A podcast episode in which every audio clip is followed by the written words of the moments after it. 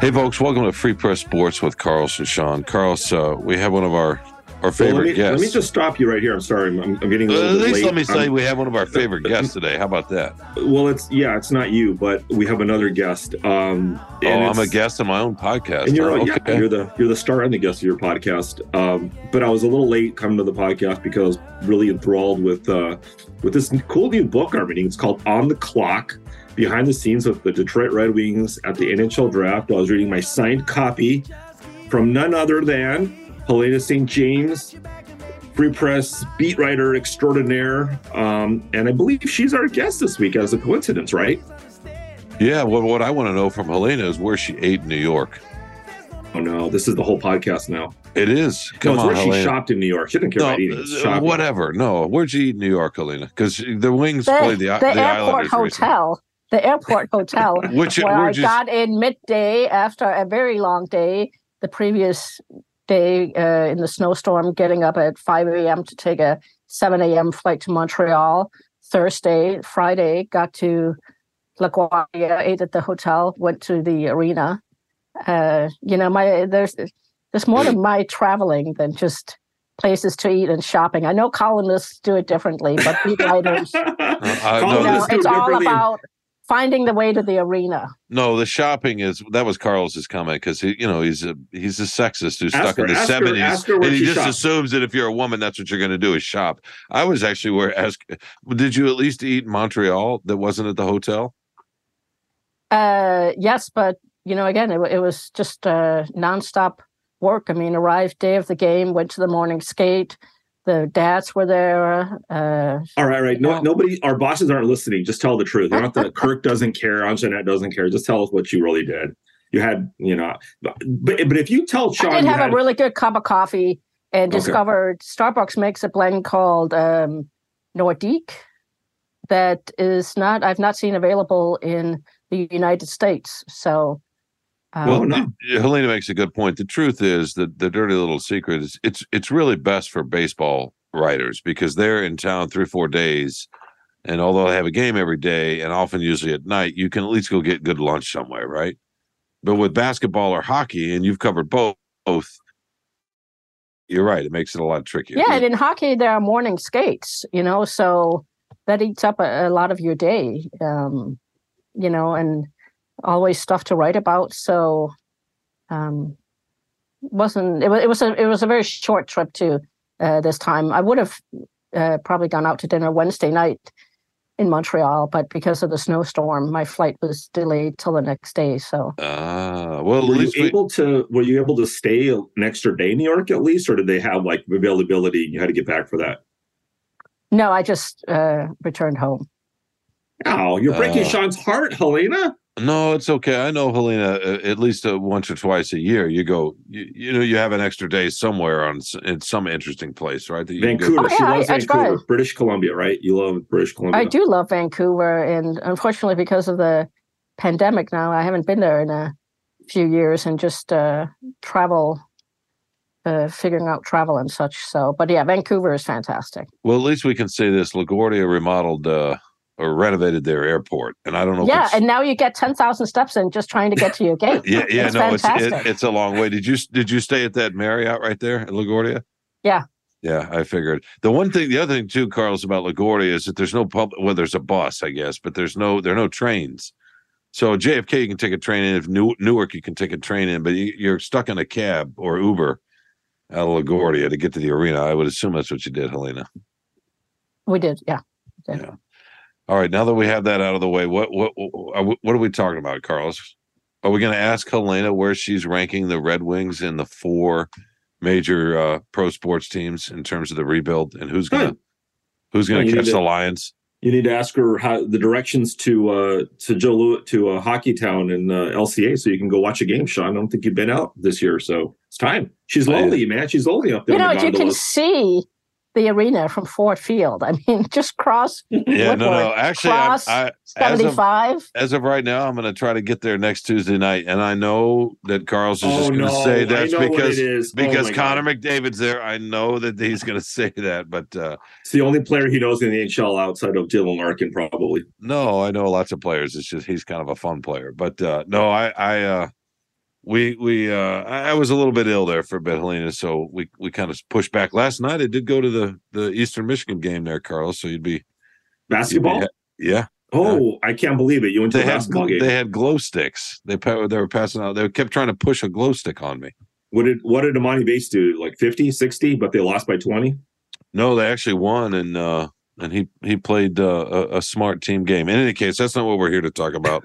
You know what? uh, and when I landed in Montreal, so first we had to wait for a gate to be plowed in order to be able to pull in at uh, Pierre Trudeau International Airport. And then, speaking of glow sticks, uh, those glow sticks, you know, they stand and guide you in your plane. I'm sure that's the technical name. The guy then went over and tried to help de-ice the jet bridge. I could see it from my window. Uh, that's that's a level of commitment to you know when you travel in in winter times that that's another use for glow sticks. I i you know was half expecting nicklas lidstrom always used to joke he w- was going to buy tomas holmstrom an ice scraper because he would always see him using his credit card to scrape off his windshield. This was at joe louis uh, you know days before they had an underground garage at little caesars players Well, the- really roughed it there they had to de-ice their own car No, they had they had attendance. They used to tip him big. That was Mm, part of the deal. know what? He was too cheap. i'm not sure about that but yeah he used to he used to be That's cited funny. You used to use the ice credit. credit card. It's not. It's not surprising that you had to wait and they couldn't plow or couldn't snow or get rid of the snow because socialists they don't want to work, right? And that's what they are up there. Is that right, Carlos? Is that your world theory there? That's my world. But I, I'm the one of the things I remember about Joe Louis that that always made me envious was after the game. You know, you're you're walking out and they had this side door exit that you could take, and that's where the players parked. And the attendance, it was like a high level hotel, like that kind of level of commitment and uh, and service. But what they did was they warmed up the players' cars and they were like it was like there was if there was snow whatever like nothing had touched these cars somehow. So these there's like porsches and and beamers and whatever pulling up and they're like oh nice and toasty warm and the players and their little european suits are getting in. I was like so jealous. Like we had to walk like across the street under that stupid uh, parking lot and the gravel and the crawl snow through a fence, crawl over a fence.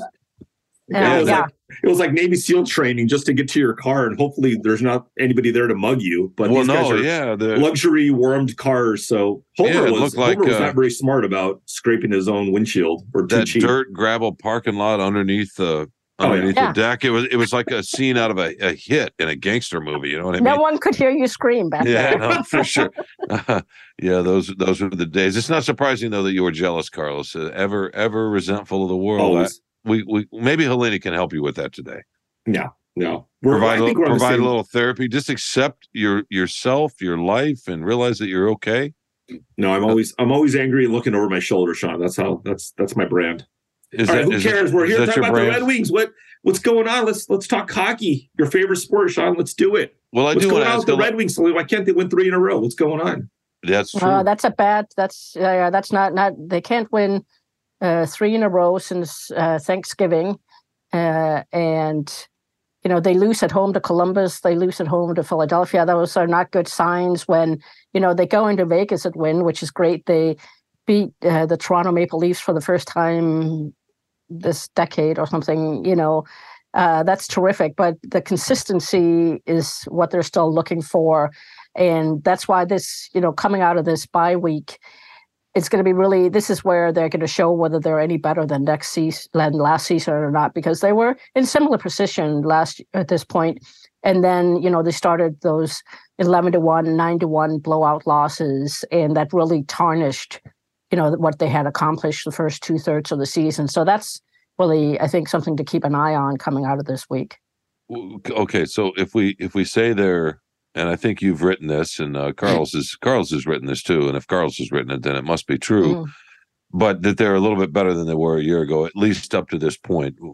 In what way would you say just organizationally uh, fewer risks, um, losing the puck a little bit less in the blue zone, that uh, that kind of thing? Defensively, I mean, defensively, they're certainly playing better, and, and you know they, they've cut some risk from from their game. So in that respect, they're you know helping out their goaltender more. But I think special teams is probably one of the uh, areas where with more concern because it, it's it's really just it's been so inc- inconsistent. Their power play was really good for a while. Their PK was really good, but they don't seem to be in sync with both of them being good at the same time, and they're not consistently good. And their power play problematic really really uh, got to a point where you know you always say okay well if it converts 20 25% of the time it's, it's really good but at least the other time get some looks get some momentum off it and they weren't even doing that so i think special teams and then just scoring i mean they you know they they find they go through stretches where they score and then suddenly they they dry up.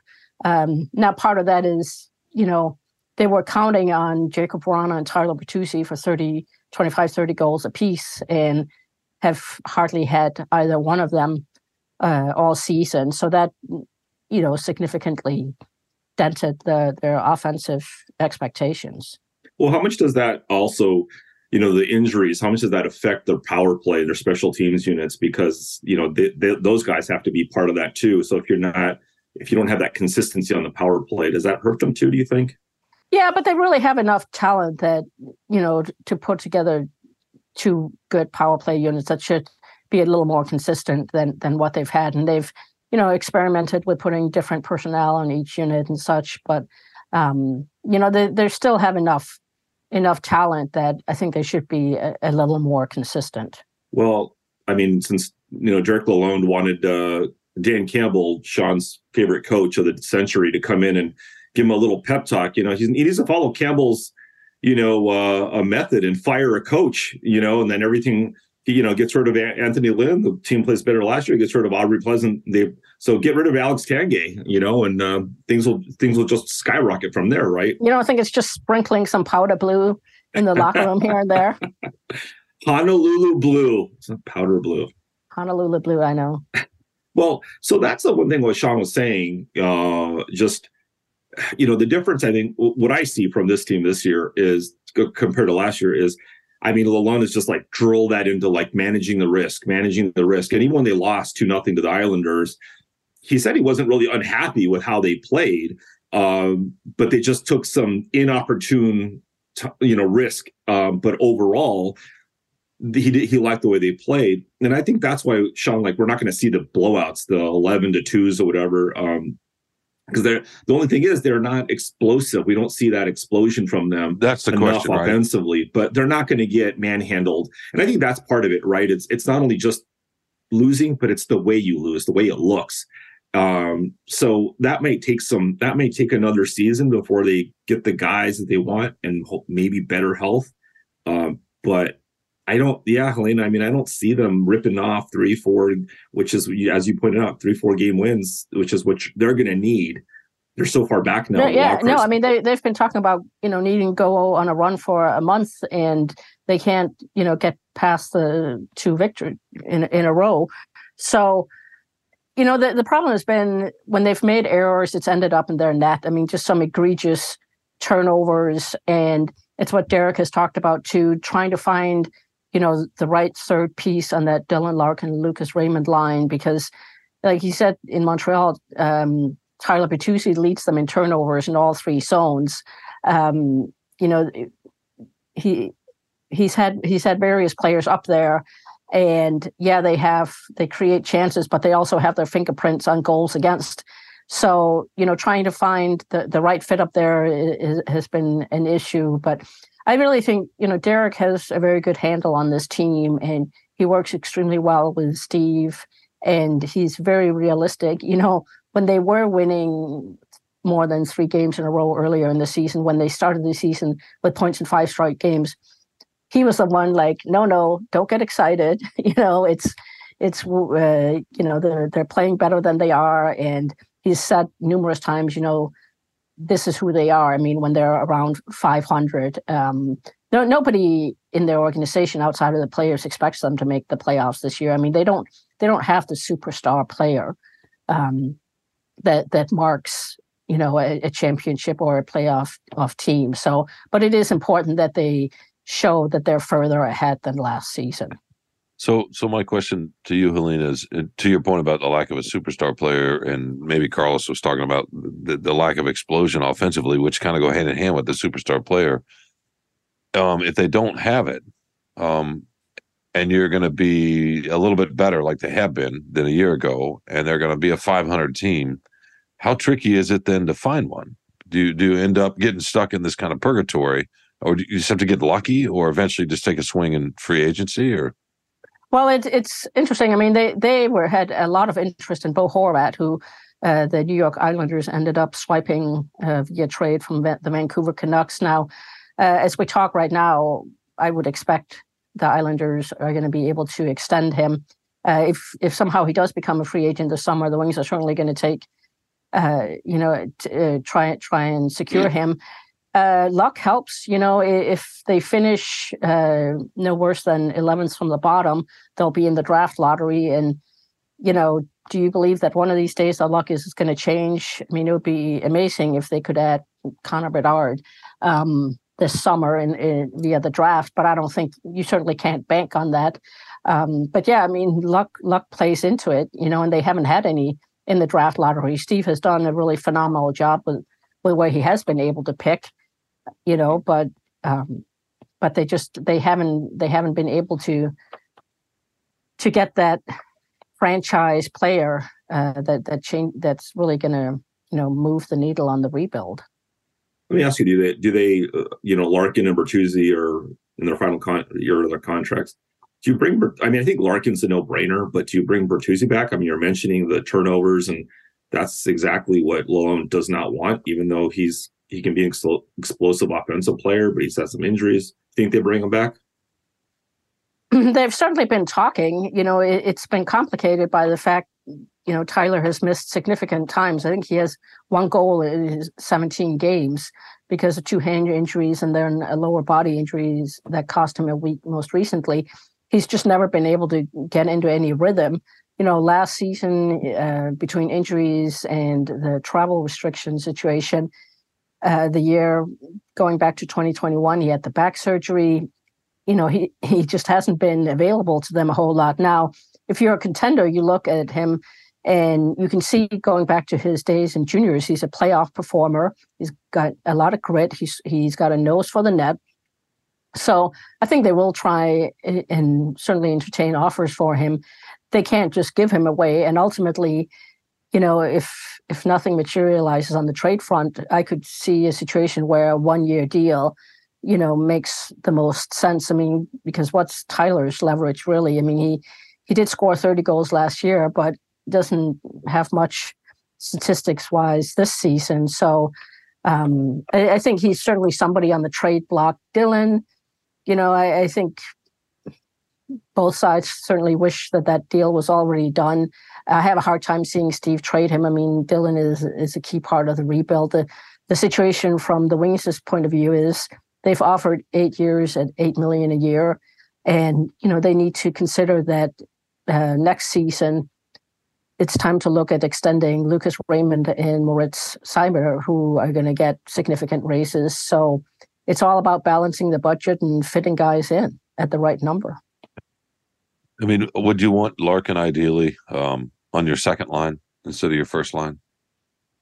Well, I mean, that would have been the plan if if Bo Horvat was going to be added right, to the team, right. you know. But that's where it's kind of as of now, he's he's still the first line center.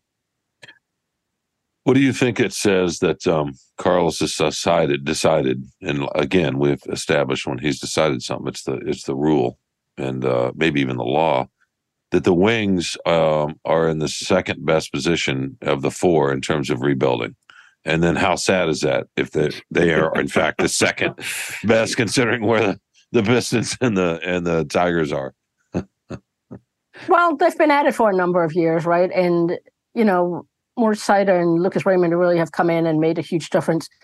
Would expect Simon Edvinsson, the the first the first round pick from from 2021 to to join next season's team. So, um, you know, I, I, think Steve's done a, a, masterful job in, in four years in, in really pushing this team forward. I just think, you know, Wings fans have had it so good for so long that people maybe forgot how long it took Steve to win his first cup as a player.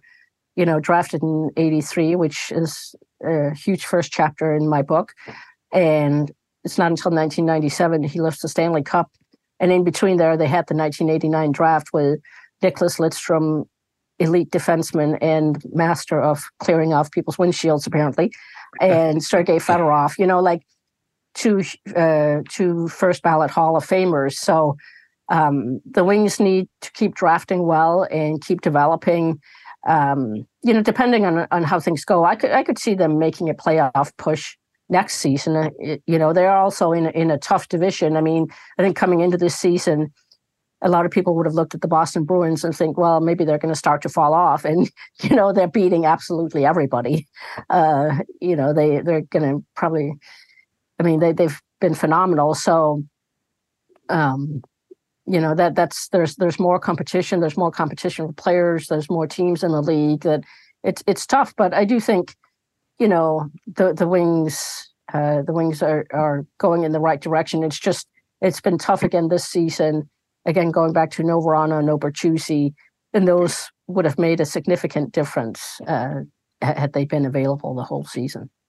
It's Sean funny. just wants to he just wants to plan his uh, playoff travel itinerary and which fabulous restaurants he's going to eat at. No, no, I was thinking is about it going to be Chicago? Where is it going to be? No, I was thinking about yeah, no, no, thanks. I, Chicago's fine. No, Helena, I was thinking you were talking about Yzerman in that 14 year gap or 13 year whatever it was before he won won the cup. It was sort of the opposite back then though because they they could score.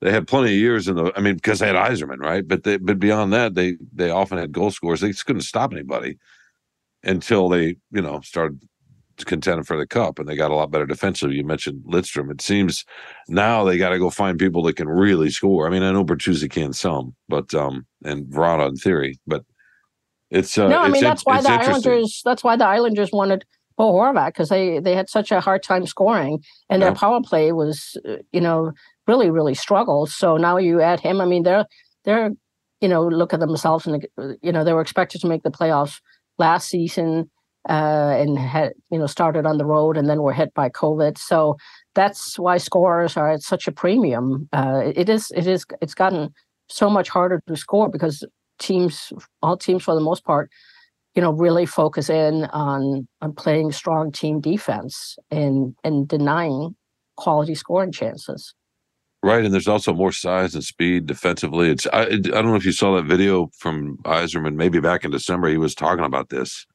and how much the game's changed and just why it's so much tougher.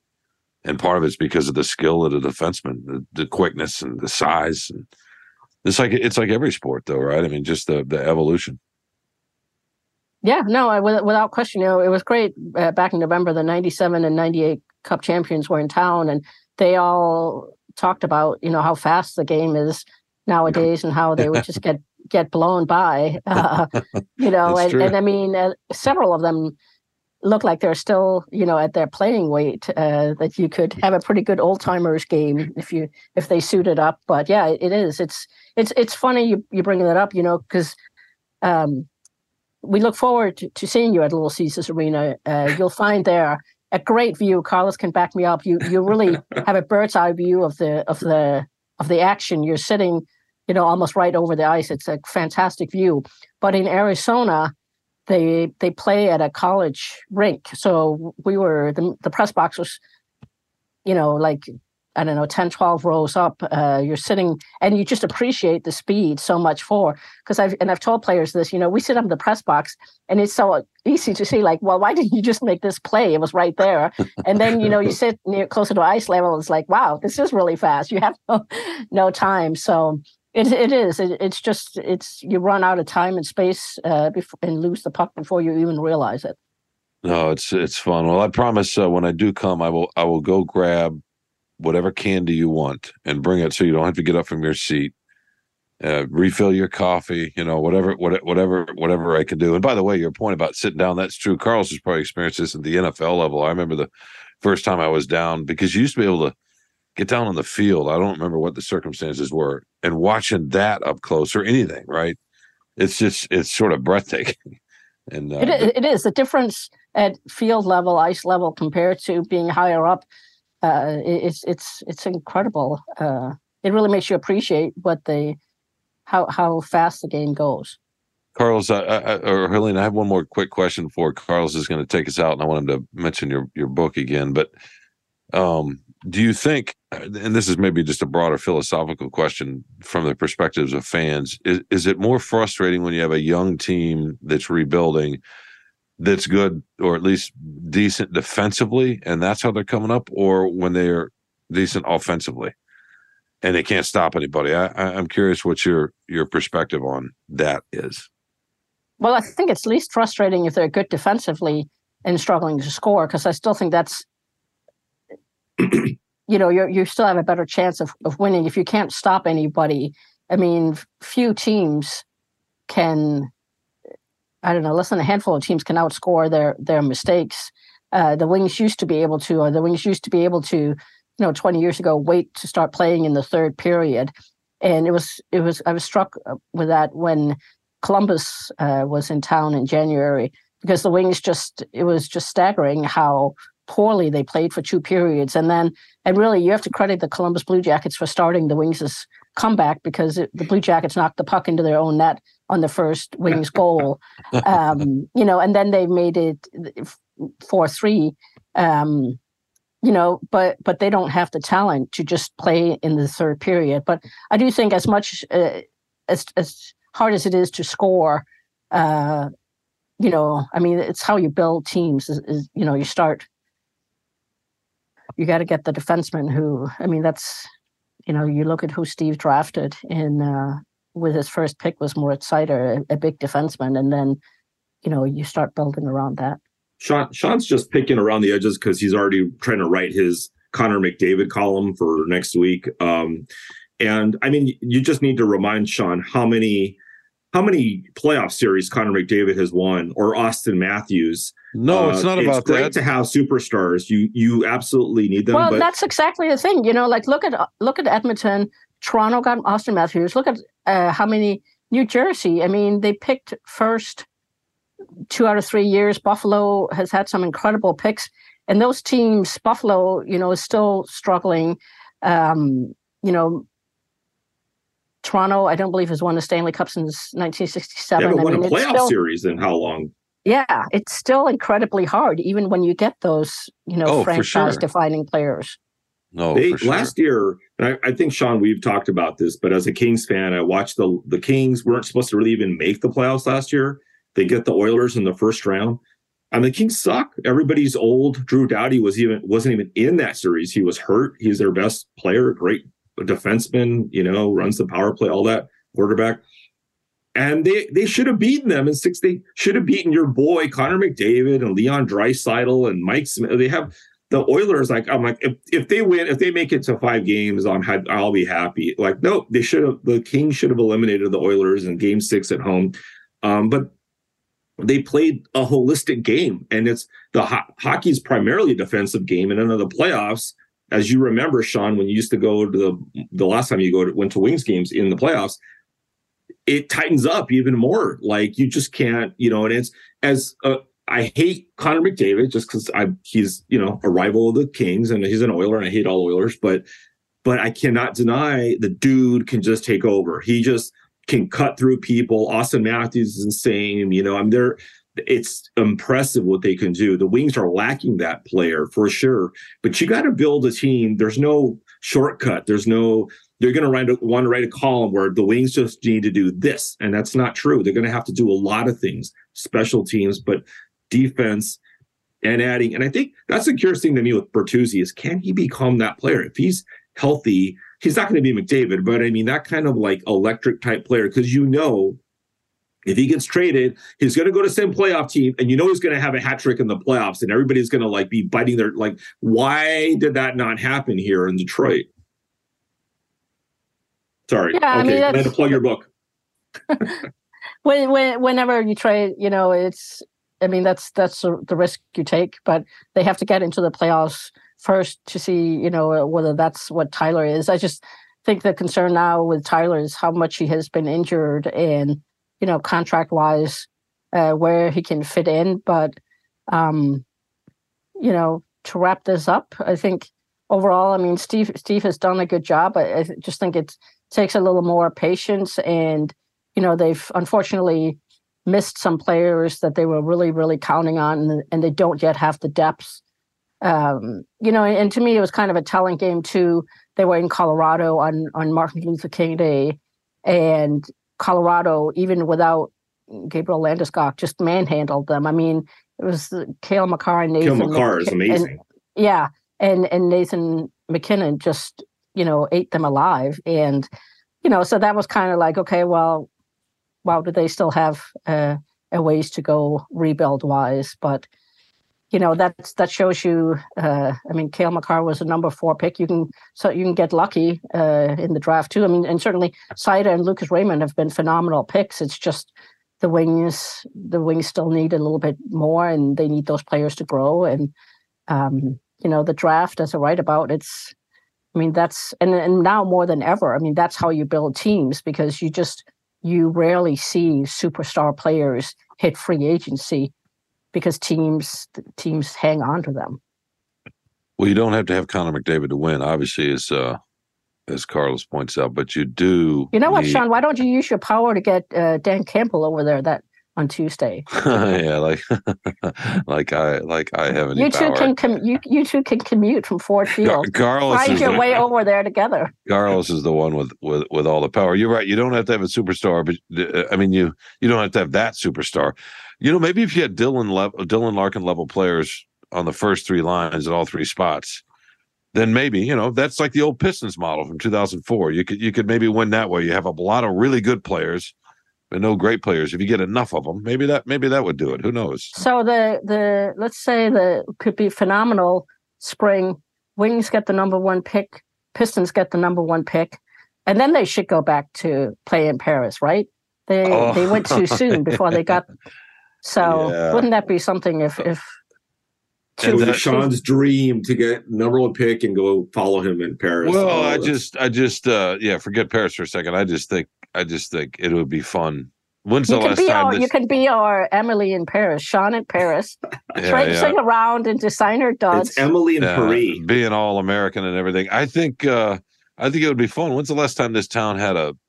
I mean, Miguel Cabrera maybe had a, had a player that was that transcended in their sport. It's it's been a while. I mean, the, the the Lions are you know their biggest star is the coach. The same with Michigan football. I'm just trying Yeah, to there think. was a guy named Calvin Johnson. I mean, he was pretty good. Yeah, but he was he he was he he was good, but it was yeah. It's been a while, right, Helena? it has been a while. Yeah. So that would be that would be really fun. That could be a book the three of us write. Yeah. Ooh. oh yeah, that'd be that'd be that'd be great. All right, you w- t- tell us uh, tell us about your book one more time before we let you go. uh, on the clock behind the scenes with the Detroit Red Wings at the NHL draft. Everything they've ever done at the draft and the start, just a historical look at, at the draft overall, how it changed over the years, uh, how the Wings did, how, uh, who they passed up on. Uh, lots of stories about players and scouts and general managers and just tons of, of great information to uh, get you through winter and prepare you for the Wings draft this July.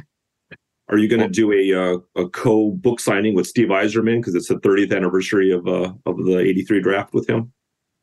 Uh, I could do one with Jimmy Devellano, who was kind enough Oh. to provide the the forward and was the man who uh, who drafted Steve.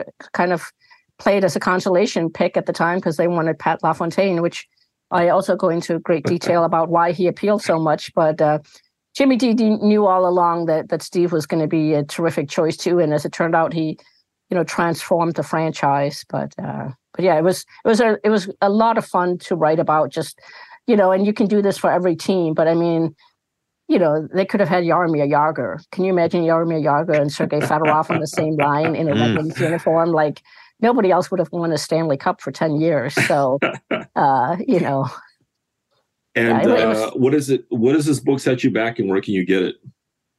twenty dollars. Uh, you can get it at all fine bookstores online, and if you want a personalized copy, you can email me hstjames at freepress.com, and I'll be happy to ship it uh, anywhere. Well, thanks. Uh, thanks for taking time with us, Helena. Um, My pleasure. keep up the great work as always, and uh, we will talk to you in the not too distant future. And I will see you before that. Awesome. I can't wait. Yeah, yeah, yeah. And Carl and Carlos will too. So, all right, we're going to take a quick break here with uh, with Free Press Sports with Carlos and Sean. I'll be right back to talk about Carlos's favorite subject, Ben Johnson and the uh, and the Lions. Welcome back to Free Press Sports with Carlos and Sean. Carlos, uh, thanks for bringing Helena in. It's uh, it's Hey, always a pleasure to have her. It's fun to talk about the Wings. It's uh, maybe it's slightly depressing that that's the second uh, most hopeful team around here. Did you just record what we a- said, what she off. said, and then you plugged it into Chat GPT, and she's going to write basically write your column for you about no, hockey? no, what? no. This isn't this isn't what I'm gonna gonna write at all. But um, in any case, let's uh, let's let's talk about Lions. I I, I really want to let's put you on the couch here for a second. I want to understand your fetish for Ben Johnson and your idea that he's somehow the reason that the uh, franchise is changing, the culture's changing, the the way these guys play, the way they compete, that that's all changing. That it's all him.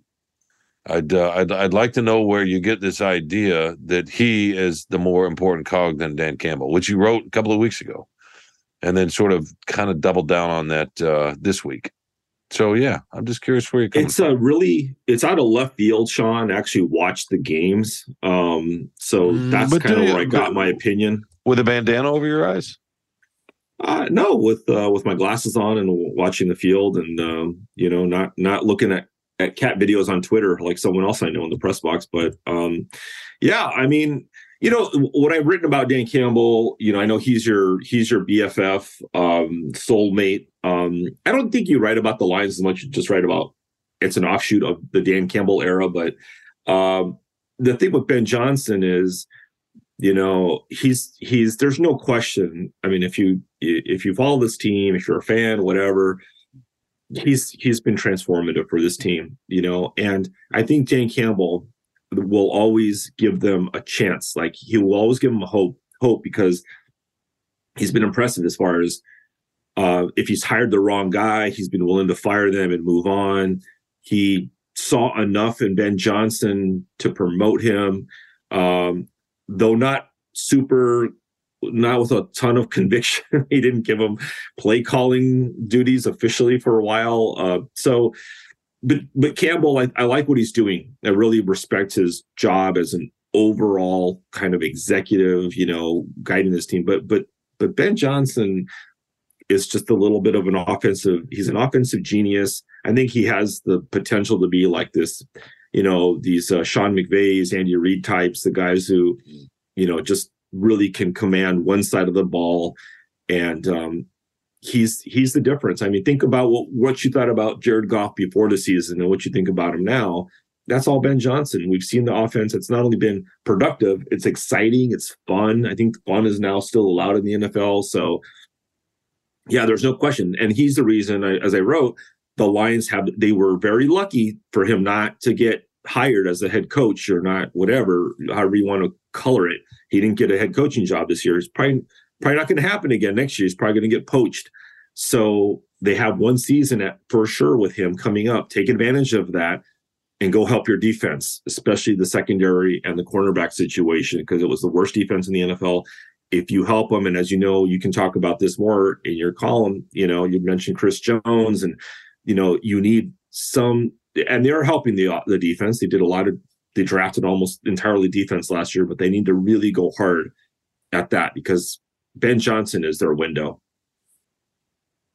Yeah, no, I don't. I don't think he's the he's the window at all. I, I, first of all, Jared Goffman in the Super Bowl had nothing to do with Ben Johnson. Um, It was, yeah, I Yeah. mean, he didn't. I don't remember Ben Johnson being it on was the a staff. in terrible L- call in New Orleans. Is why he was in the Super Bowl. in yeah. LA. Wh- Whatever. There's a there's a you know Patrick Mahomes is in the Super Bowl right now because uh, you could argue Chris Jones and because Joe Burrow wasn't quite as sharp. A lot mostly because he didn't have the time to throw, but but still he wasn't quite as sharp as uh, as he could be. And um, you know, when at that level of game, you, you don't take advantage of the opportunities, which aren't there very often. You know, it's funny. Helena was talking about that with playoff hockey. What's the same with the NFL? You, you get up to that level this time of the year, and the best players are the ones that can take advantage of of the opportunities, which are far fewer.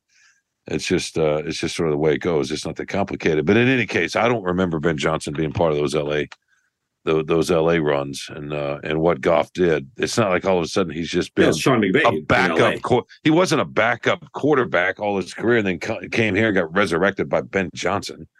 I mean, that's a little bit of an him on the trash overstatement. That's a little bit of an o- overstatement, right? I think it's not. I mean, it's not just Jared Goff; it's the whole offense. You know, Yeah, no, they have better players than they did a year ago, They- I mean, they- or players that were young last year and who got better, as, as you know, Sewell in particular. Right? even the tight end. If you want to, you want to, you love to throw the the Hockenson thing in my face. He got production out of you know Brock Wright and the other tight ends. You know, and James James Mitchell. no, there's no and they're not great players, but he got he. They There's no question. but he had a he That's had a Ben sl- Johnson. but he had a slot receiver who took a leap from the, the year ago. They DJ Chark who missed a lot of time, um, obviously, but he made some plays, especially late in the season. Right? He was I mean, a they- disappointment. what's that? He was a disappointment. Chark Yeah, because he was much hurt. better. Because Nah, he was when hurt. he wasn't hurt, he was a disappointment. No, you mean when he first started? Yeah, he struggled, but then he got hurt, and then he came back and made plays. And um, you're you're right about the tight ends. The offensive line play was great this year. I mean, I, I, it's a it's a lot of people. Goff started playing better last year at the end of last year when Dan Campbell started taking over the play calling. So I, you know, I I don't know.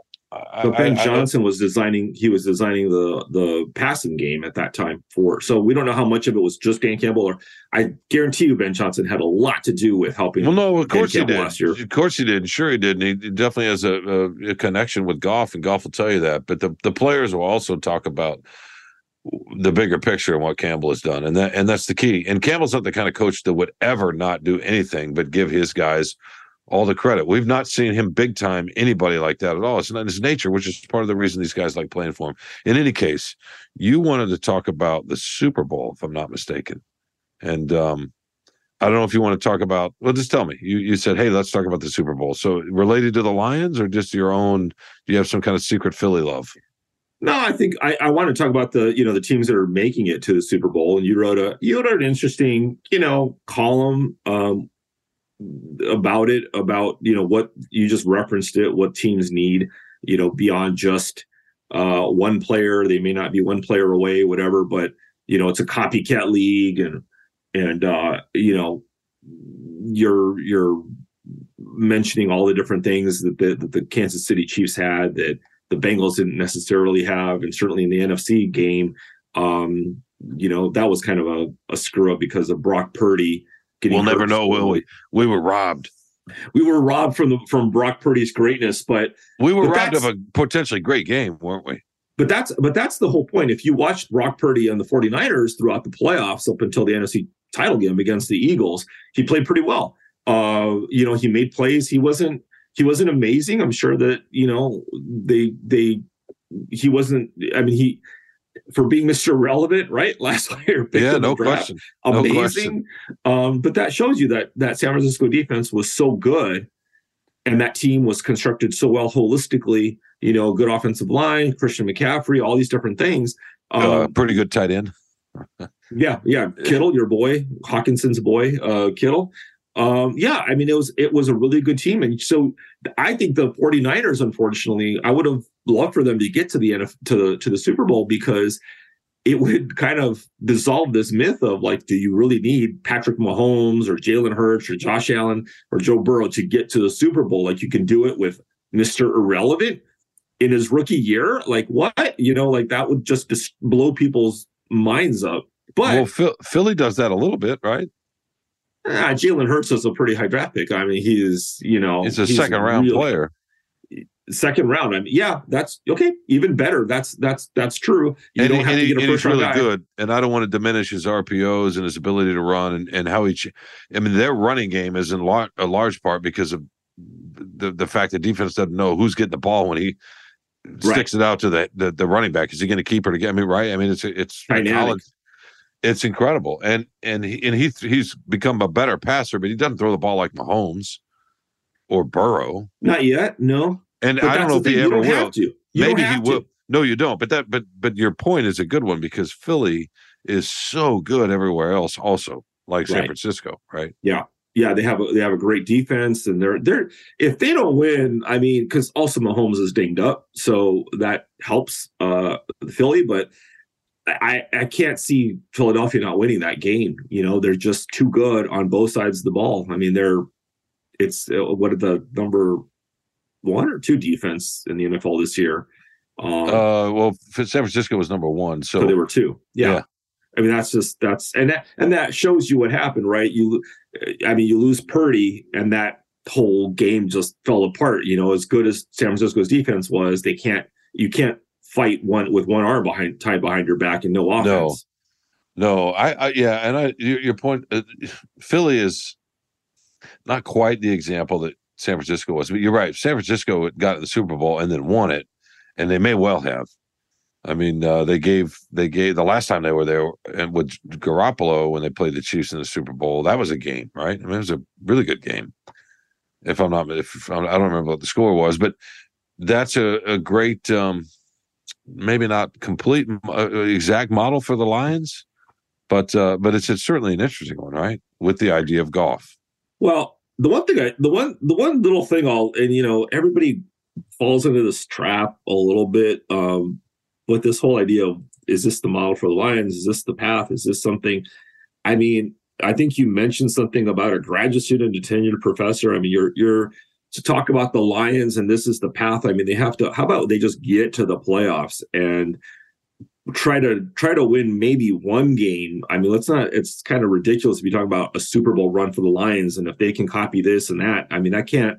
uh, You know, and you're right. The copycat league. I mean, everybody like big. It's there. Nobody has original thoughts in the NFL, so it's like, well, what worked? But you can't, like you said, you can't get a Patrick Mahomes. no, you, can't. You get can't. a co- You can't. Josh Allen. No, you can't copy Kansas City and Cincinnati. You can't. Right. And that's and that's the thing with the Lions. They I mean everybody borrows different things. I guarantee you there's going to be some some people borrowing stuff from the Lions offense because of your boy Ben Johnson, but but everybody looks at, well, hey, what's working? Let's use that. But holistically as a franchise, how you build a team, I don't know that the Bengals or the Chiefs or the whatever, you know, they're doing something unique that like, oh, they're they're completely changing the way that people are uh, players are looked at or drafted or how they use them. They just have some really good players, some really good, you know, coaches calling plays and designing game plans, you know, um, and that's great why quarterbacks, right? Great quarterbacks, except for, For- Purdy, and that's what's interesting is For that's the one historic thing. quarterbacks, yeah. Uh, yeah, I mean, well, Mahomes, for sure. is. Mahomes, Mahomes for is. sure. He's the one guy who's Burrow, gonna be in maybe. the Hall of Fame. W- Burrow, maybe. Too I early, know. way too early for Burrow, but, God, but he throws he throws some balls though that are just So did Stafford, but but yeah, per, I mean, right now Holmes is he's going to be in the Hall of Fame. He's tracking toward that. It's way too early to say anything uh, to say that about Burrow.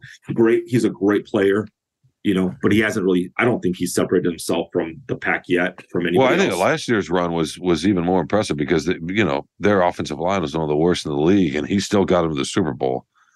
Now, admittedly, you know he's got some Yeah. players. I mean, Ja'Marr Chase, he's got he's got guys, Good and they're back. and they're good defensively, and they're well coached. Yeah. but um, Zac Taylor. Zac Taylor's a really smart offensive mind. I mean, that's that's another thing that you know really Yeah. helps. Yeah, that's what I'm they- concerned about. By the way, with Campbell is he was he's never been a play caller, and so he doesn't command one side of the ball. You know, so he's going to be a little subject to his coordinators. He's got to hire the right coordinators, and that's typically not the model in the NFL. It's usually you were a play calling coordinator, you get promoted, and you can either take over or you have a strong influence on that side of the ball. That's the only thing that Campbell doesn't have. He hasn't doesn't have that in his background. I, I have a. s- Uh, I mean, from my understanding, he's got his hands all over that offense, and um, obviously less so in the defense. But it might be. I don't want to. I don't want to say Belichick because it sounds like I'm comparing him to Belichick, and I am not. But Belichick had coordinators too, that had his hands all over everything. And I Belichick just was a defensive genius for the Giants. That's But why he- he got became a coach. right, but he had a coordinator. But he had coordinators that he had pres- presumably let have some autonomy. He still had his hands all over everything, Right. and that's that's kind of how I, I view Campbell. He's he's got his hands everywhere. It's like that this this team is him in a lot of ways. And I feel like the, the the to me, and you and I may disagree about this a little bit. To, to, to me, the most important relationship he has is with Brad Holmes. and the, what they want and the kind of players they want and how they're building it. And we've seen that with Philly. Jalen Hurts is a really good player. What makes Philly great? They are great on both sides of the ball up front. And San Francisco's the same. And that shows you, right, that you don't have to have Burrow and Mahomes to do that. Now, Cincinnati's also good defensively up front, and Kansas City's got a freak defensively up front, right? Who who you can move around. He's a tackle who you can line up outside and you know, I mean, the last play, the offensive play for Cincinnati, Jones lined up way outside and, and got and sacked Burrow. So that was after blowing up the pocket from the inside all game, like Suh used to do. You know, I don't, I don't know where that player came from. Right? He's been good, but has he been this? He, you know, he's had the season of his life. Yeah. In any case, that it it never fails. You get to this time of the year. Yes, you have to have offensive playmakers. Yes, quarterbacks are uh, obviously uh, helpful, and the great ones are going to get there regardless in some ways. But it's always the teams that are really good up front on both sides, especially on the defensive side. That's how the Giants won their Super Bowls, right? Yeah, I mean, I think that uh, the de- defense really. I mean, it's to me the defense has to be the complement to the offense because all the top offenses usually make it really deep in the playoffs because you need to be able to generate points real quick. And you know, in the NFL, it's it's. I mean, if it's it's an offensive game. You know, they do everything they can to promote offense you know, and not to get back into the NHL, but the NHL's tried that too. It's just really hard. It's just the way the game is that it's you can eliminate the two line pass, you can make the goalie equipment smaller, but it's still primarily defensive game. But NFL football, they've manipulated the rules so much that it's they've made it a very offensive game until you get to this time of the year the chiefs bengals was 23 to 20 you know um, i imagine the eagles 49ers would have been a lower scoring game if Purdy hadn't gotten hurt, and they're not giving the ball away, right, and giving them short fields and all that. Because, So that 31 points or whatever it was they scored, that Philadelphia scored, would come down, and you know San Francisco would have had the ball longer, right, the time of the possession. I mean, it just changed everything. But it is sort of amazing that yes, you're, you're right. It it's it favors the offenses in a lot of ways, but when you get to this time of the year, it's the teams that can get to the quarterback, and you you can talk about the secondary, and that's important the best cornerback in the league this year played for the Jets. And to your point, right? They couldn't score at all and were good enough to kind of get themselves in a position to play for the playoffs the last couple of weeks. But because they couldn't score, they couldn't get there. And that, yeah, that a, they, they had an incredible quarterback who took away half the field. Yeah. You can you can have a great defense that you're not going to win a game zero zero. You got to have somebody score for you. No, so, it's it's true, and it's yeah. harder to find that cornerback, right? That there are only a few of those it's easier to find uh, build a defensive line that can that can bother a quarterback. I mean, the Rams. That's how the Rams won their Super. No, they had a great cornerback too last year, but that right. But Jalen Rams. I mean, and that's the thing is the, the the problem with the cornerback is there's so many problems with it. Is they play on an island, you know, and the the all the all the rules favor the receiver in the passing game, and they get hurt easily. And even if they're great lockdown cornerbacks, the only you can go to the other side of the field. You know, like yep. it's it's yep. easy to move away from that on the line. With where are you the, going? where are you going? All the stunts and everything. You don't know. They can disguise the the coverage and the rush and everything else. That's so, what Jones did. That's what Aaron Donald did, right? I mean, yeah. When Aaron John just comes at you, he doesn't. You, he's like, I'm going over here. Try to stop me, and good luck. Yeah, I know. I mean, it's but it, it really is something. Yes, the offenses have to be there, but the offenses that have a defensive line are the usually the teams that win the Super Bowl or get the title games. Yeah, you, know? you have to have you have to have you know all the pieces, and that's what the Rams. You know, I mean, the Rams, even when they they knew McVay knew he needed to get Stafford. He needed a, the quarterback that he wanted because Goff wasn't cutting it for him. He needed to get Jalen Ramsey.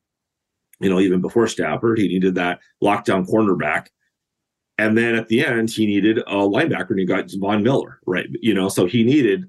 It's nobody's ever one player away, you know, maybe unless it was Tom Brady or whatever in his prime, but but you need you need key pieces at the right time, and uh, that's what I that's what I hope the Lions can do defensively is just really not. I mean, Brad Holmes, you were there in the press conference at the end of the year, and he's like, "I don't know what's a window. I don't know what a window is," and kind of playing dumb about it. Your window is now. If you're gonna everybody tries to believe that we're going to build this so that it's intact and we can sustain it for years and years and years to come. And it's going to be generations of winning you know like every general manager wants to think that way. It's like no how about right now the team is hot you have the players and the coaches in place.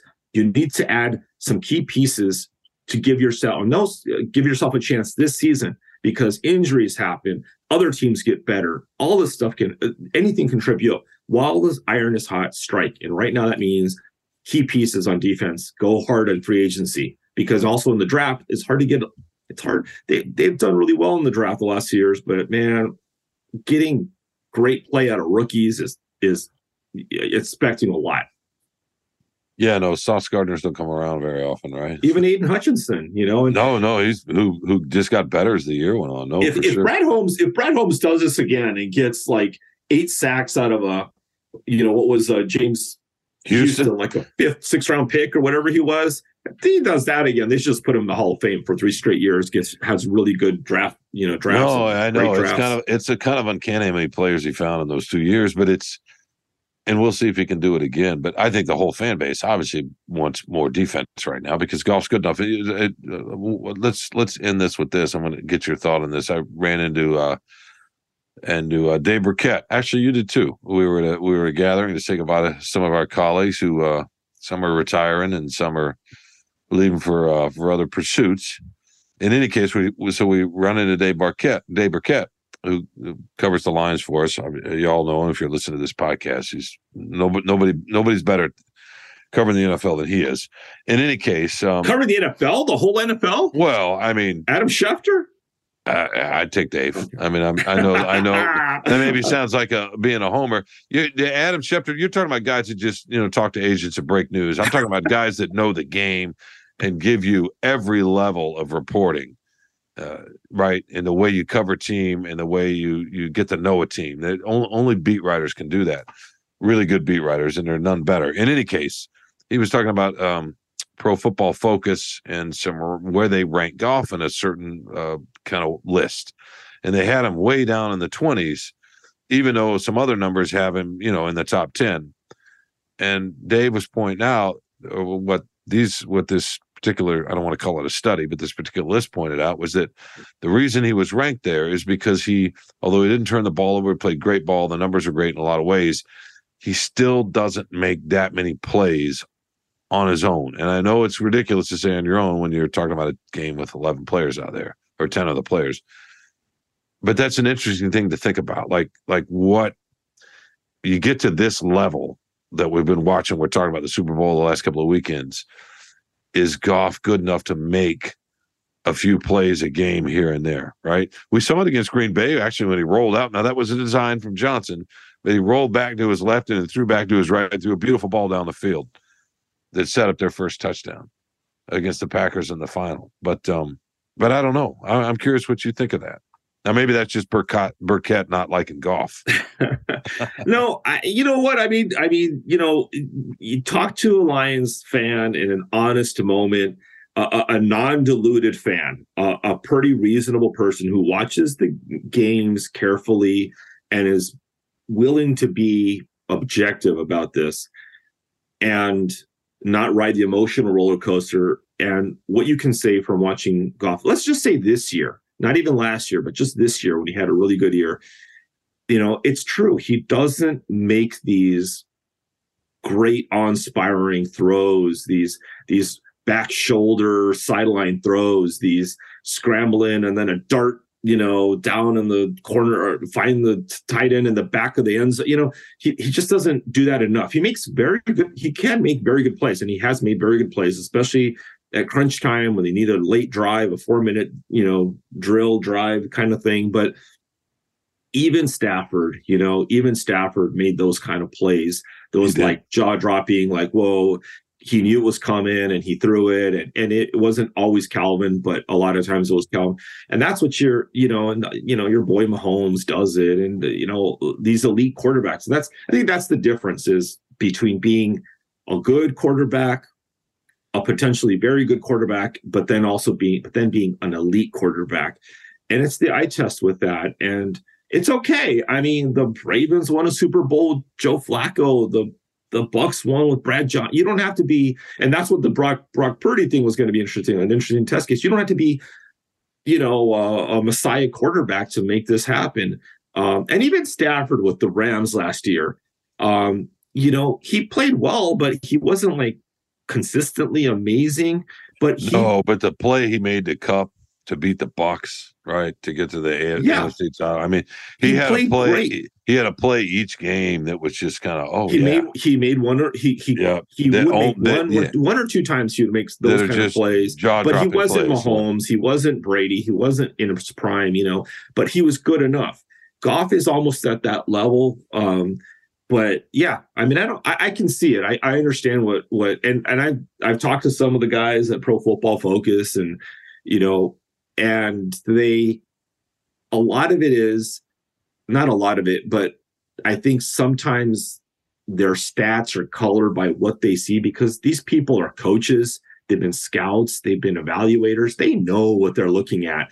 And they're, you know, like the old saying, right? If you if you torture a statistic long enough, it'll tell you what you want to know. You know, you can look at all kinds of stats and decide which one fits your idea of what a good quarterback is, turnovers or air yards or blah blah blah.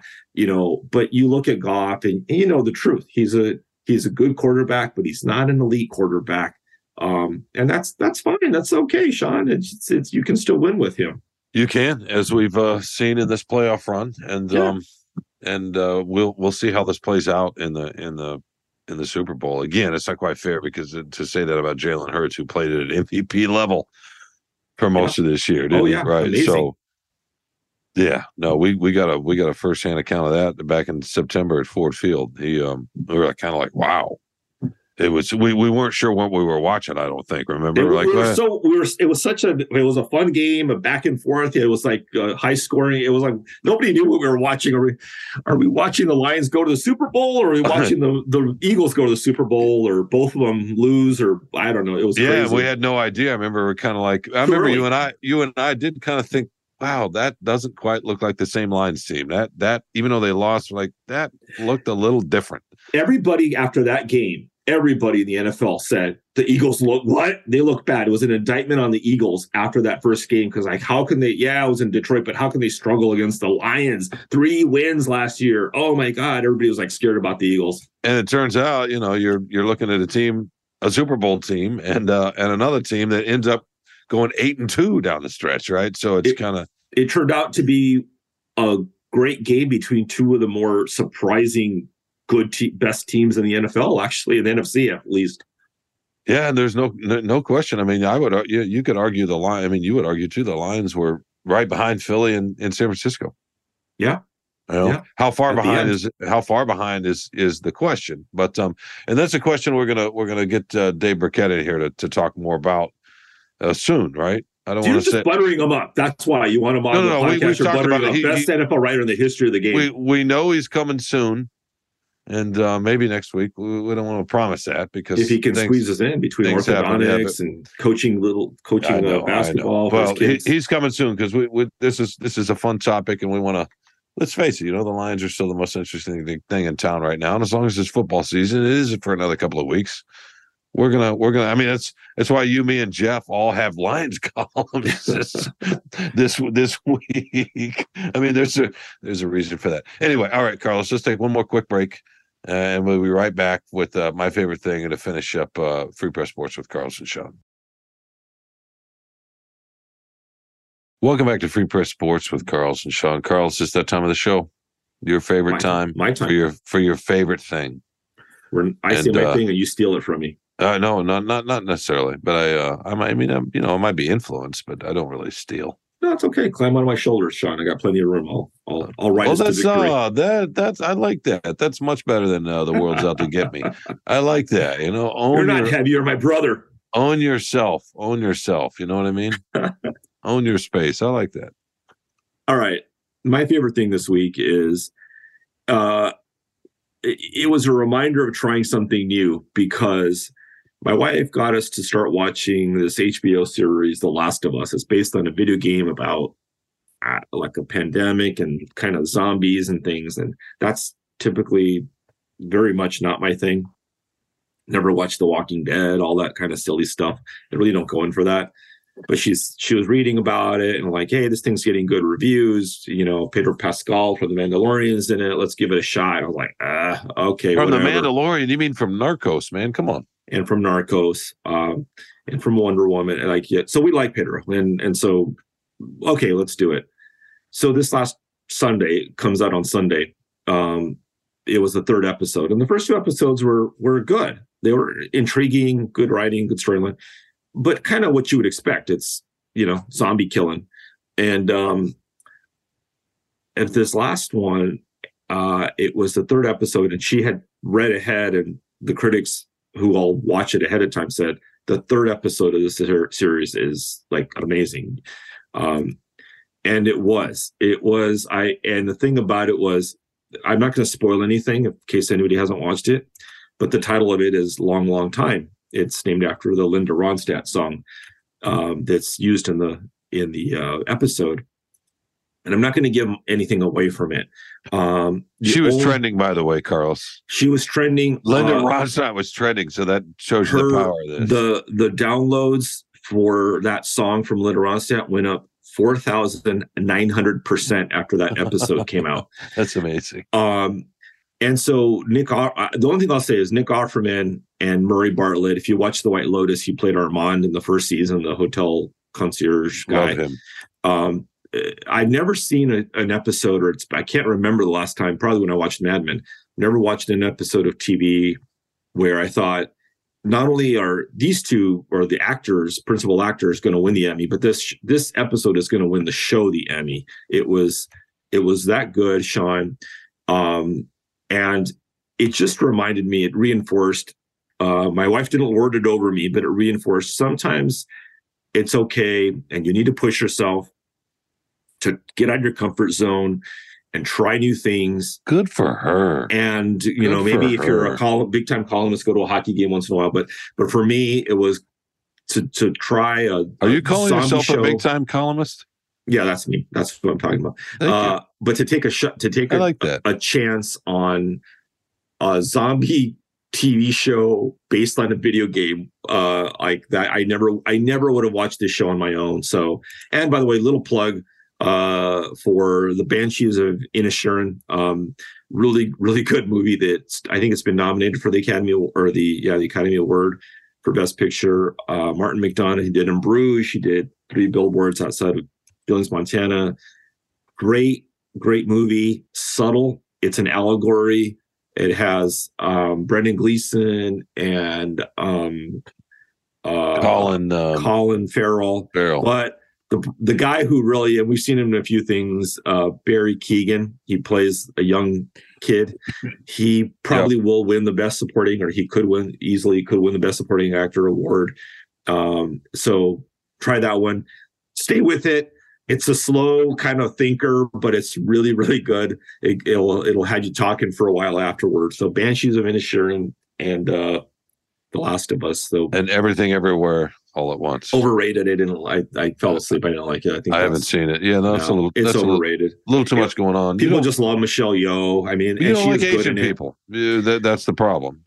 For What's some that? reason, you don't like Asian people because you don't like No. you know, because No, you don't my, like my best food. friend was Chinese, but no, I don't like Asian. no, food. because you don't like Asian food because there's a little bit too much going on too in much it. spice. And uh, oh, by the way, so by the therefore, you don't like Asian people because you don't like Asian food. No, by the way, you you I have to blame you because you mentioned Chinese food last week. You went to get some Chinese food or something, right? I did.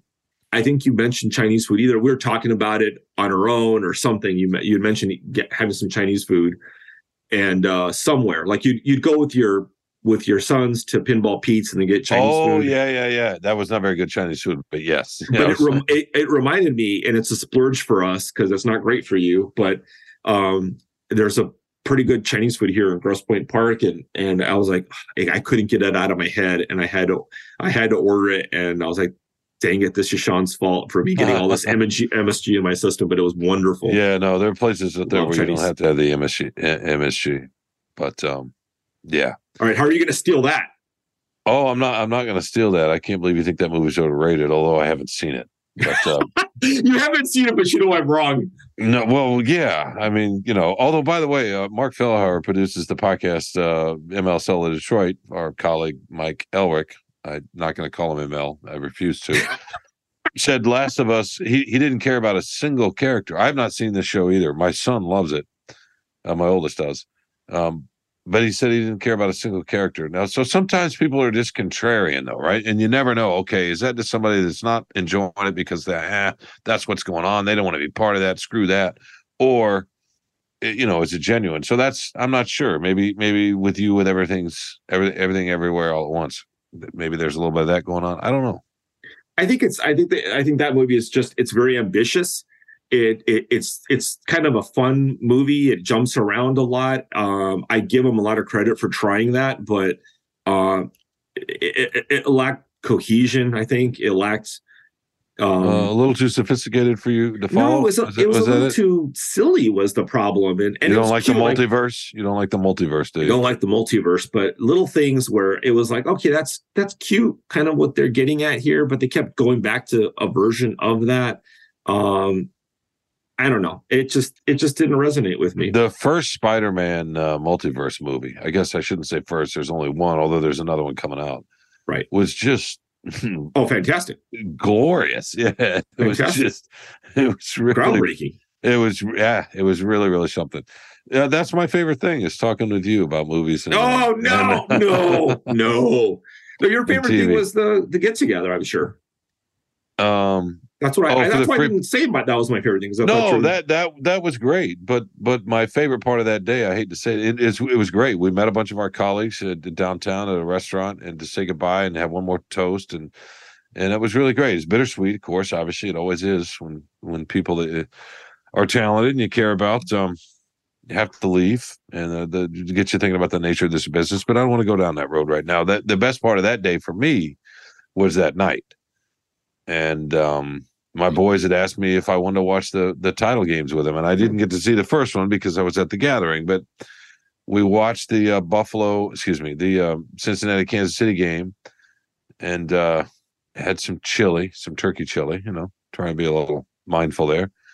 Real simple, and just, just sat out and and watched it with them, and it was really fun because it was a fun game. It was a good game all the way down to the end. Obviously, almost went to overtime, and until Mahomes pulled it out and um, you know, doing the, the the gutty thing, running to the sideline on a bad ankle, you know, right? It's uh almost a cliche as you're watching it happen. In any case, it was just fun that it was fun that they wanted to do that. And Sam came back from uh from East Lansing and and so yeah, that for me that was by far the best part of the week is Oh, having uh having them and just watching a game. You don't get to do that very often, do you?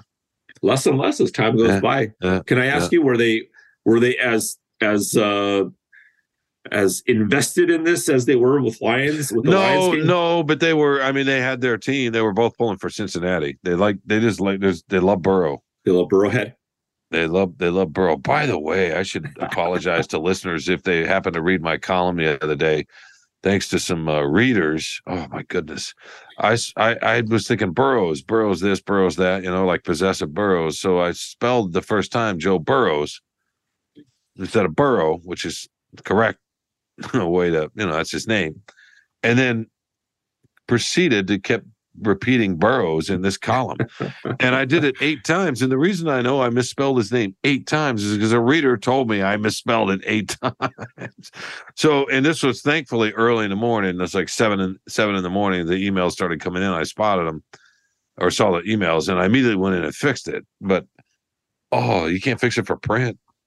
I mean, have you ever written anything where you've gotten somebody's wrong name wrong eight times? I've never happened to me before. I was just uh, That's no, I don't think so. aghast. I don't think so. As much as I Um, want to blame our editor, I can't do it. That's my fault. so you've been just say you were reading some uh, Edgar That's Rice totally my Burroughs. fault.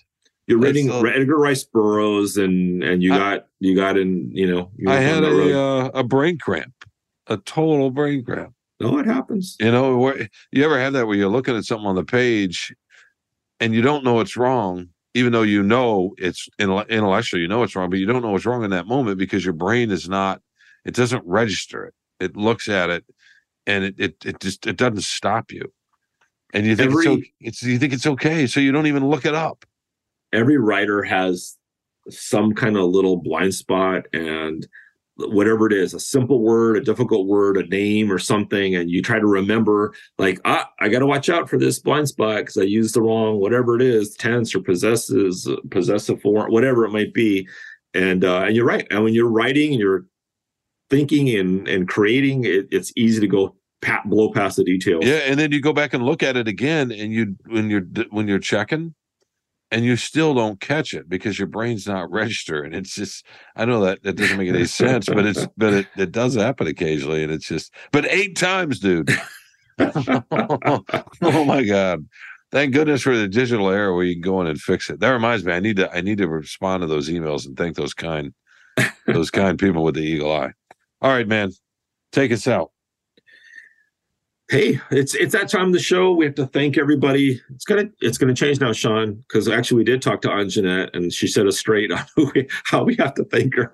Oh, So- we haven't mentioned her. Yeah. Oh my we goodness. haven't. I mentioned her a little bit at the beginning, but somewhere uh, that she does not listen into this, but she does listen. We we found out that she has someone do her dirty work for us whenever we say bad things. She's alerted to when we say bad things, um, which I was I always suspected, but Oh, But that no, was a we- former producer who was apparently going behind our backs. we won't No, mention his name. no, we will love Ted. We love our Ted. current producers, uh, Andrew Hammond and Robin Chan, and our executive producers, Kirkland Crawford and Anjanette Delgado, who is now double dipping and wearing two hats as the interim editor of the Free Press, Anjanette Delgado. And Kirkland Crawford, the editor, the sports editor. I mentioned he's executive editor, executive producer. He's He does more editor. than- he Do does we have to say his title too. He- We do because he does a little bit more than than spend time with this little, you know. That's true. He creates like the whole thing that we can, so we can post it on our site. On our site, he's Um, he's in charge of the the most important part of the newspaper. Not important, but uh, giving us raises. Yeah, well, yeah. I was going to say sports. This is the most important part. Not the democracy, but it does uh, it does give people something to to, to distract from the, the the democracy around us, right? Yes. How about that? and this hasn't gone long enough. So tell tell everybody where you can find the podcast if you like. Spotify, uh, Apple, wherever you find your favorite po- favorite podcast. When you get there, subscribe. That's the most important thing. Plus, it makes it easy. You just you get a little alert on your phone or your your iPad, whatever. If your laptop, your your PC, if you're you know a little bit older and need the bigger font there, uh, and that's fine. Like I do. You know, I can I can certainly relate to that. But yes, sus- subscribe and give us a rating. That'd be great too. But but mainly subscribe, and um, it'll make it easy on all of us. I think so. If you're here, you might as well do it. All right, Carlos, that was fun. I want to thank you, my brother, and uh, I look forward to this every week. And of course, I want to thank the listeners, all all six of them. I think that uh, we're we're, we're we're grateful to have them. Until next week, my man. All right, I'm waiting for you to salute. You're not going. Oh, I didn't know I was allowed to talk. Okay, yes. No, no. My brother. Until next week with the with the great Dave Birkett, hopefully. Yeah, yeah. Hopefully, hopefully. If not next week, soon. We'll have him soon. All right, I'll talk to you, man, and uh, we'll talk to you, listeners, next week with more Free Press Sports with Carlos and Sean.